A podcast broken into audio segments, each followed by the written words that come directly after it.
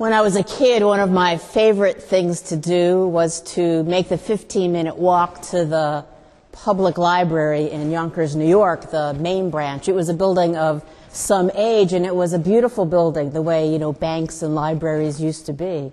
Beautiful.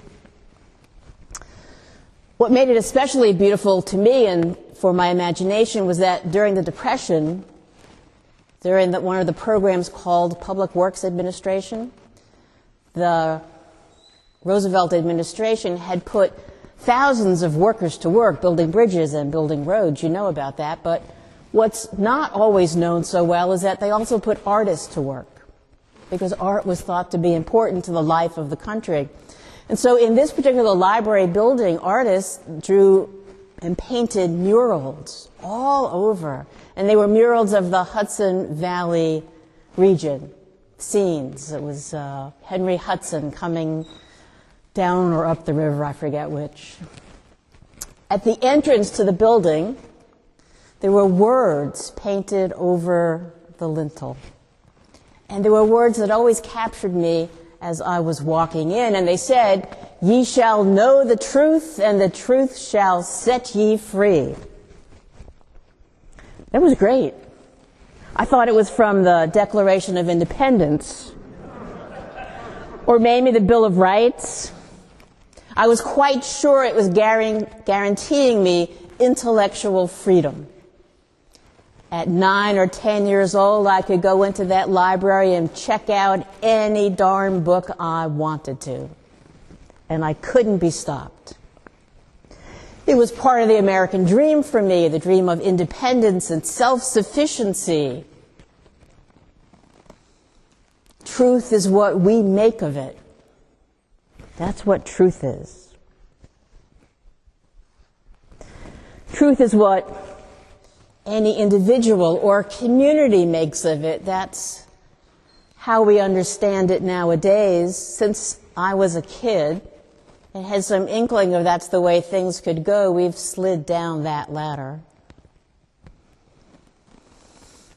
Remember at the inauguration of Donald Trump, afterwards, when the crowds were clearly seen to be fairly thin, Trump pushed his uh, spokesman out the door to declare there were hundreds and thousands of people and more than President Obama had, even though we saw that there weren't. During the Iran Contra uh, controversy in Washington, this is back in the Reagan administration, when the hearings were going on in Congress, the White House issued so many statements rebutting what was being said by testimony that finally a reporter raised his hand and said, Okay, which statement are we supposed to believe? And the spokesman said, The last statement of the day is the truth. Until tomorrow. So Good Friday, I think, is all about a confrontation with truth, about truth. Jesus is standing before Pilate. He's bloodied. He's exhausted. And he says, everyone who belongs to the truth listens to my voice. And what does Pilate say? There's a pause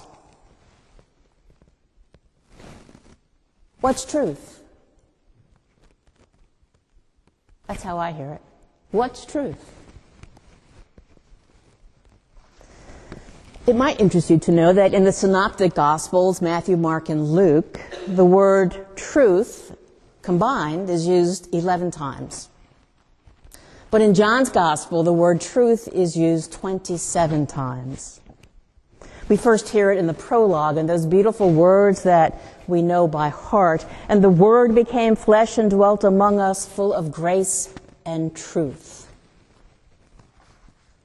The last three times that the word truth is used in John's Gospel, it's in the Passion. Jesus, exhausted and beaten, beaten an utter failure, hours from death, proclaims that he has come to bear witness to the truth. And the response is What is truth?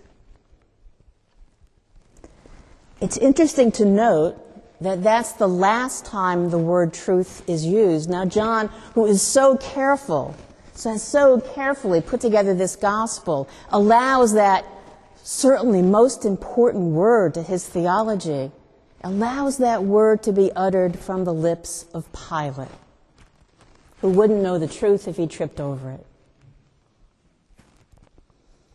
Pilate gets the last word, and it's a question What is truth? I don't think it's by accident.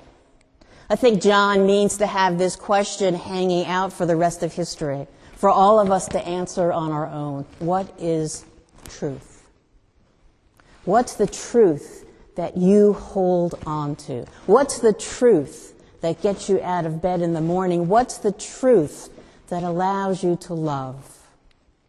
What's the truth about your life, the life of your community, your communities? What's the truth about all of us? For John, this Jesus standing battered and broken before the Pilate, the Roman governor. He is the truth. The joke is on Pilate. Pilate is standing before the truth. And we are let into that secret that Christ is the truth. This Jesus, far from power, far from fame, certainly notorious, is the truth of God's love. In the New York Times just this morning, there's a guest essay I commended to you by Shalom Auslander. He talks about his uh, childhood religious upbringing in an Orthodox uh, Jewish family. And he talks in great detail about the, the, the, teachers, the rabbis who taught him, and the story of the Passover, how they really emphasized the slaughter of the firstborn of Pharaoh, the slaughter of the Egyptian army, and how they went on and created additional story, the kind of midrash where they talk about how the mother's milk, the Egyptians' mother's milk turned to blood, and really horrific stories. And he would raise his hand and say,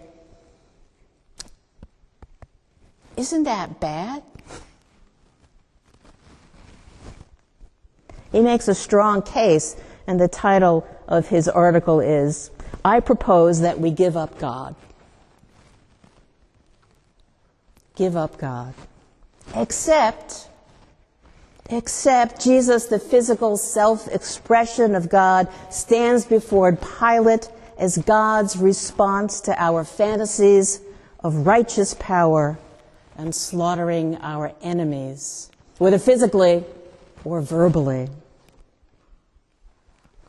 Jesus absorbs the blows, he bleeds, he dies, forgiving and loving to the end. And that's the truth about God. Jesus is God with and for us. God was in Christ reconciling the world to himself and entrusting to us the work of reconciliation. That's the truth. So, how does the truth set us free? How does this hard truth set us free? Well, the truth set Jesus free to die. Quite the opposite of my imagination when I was nine or ten. The truth would set me free to be famous. But the truth set Jesus free to die. And what kind of freedom is that?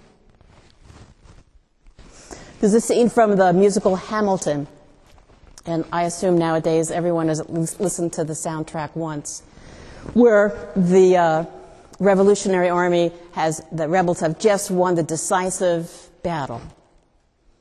And the British troops, as they're walking off uh, defeated, are singing a song that apparently they actually sang in that moment. And the song is called The World's Turned Upside Down. Remember it? The world's turned upside down. And it had And on Good Friday it did in a much more dramatic way. But you know, it's hard for us with the world turned upside down, being asked to see things completely differently from the ways we've been raised or brought up to see them, the way the world so frequently sees them. It's hard. And so we do our best to right it. Right? We take what's upside down now by God's grace and God's love, and we try to right it. And so, over the centuries, we've created theologies of atonement, of the death of Jesus, that tell us that there was a wrathful God who needed a blood sacrifice, only none of us were good enough, so God had to send God's child to be murdered. That's still preached. That's turning the truth right side up. That's the old world. That's the world we thought was the truth. But it's not. So, what is the truth about our lives? What have we been set free to do? We've been set free to live generously and simply. We've been set free to love. We've been set free to give of ourselves as much as we can. We've been set free to see the other and all others as our sisters and brothers. We've been set free to lay down our weapons and take on the armor of light.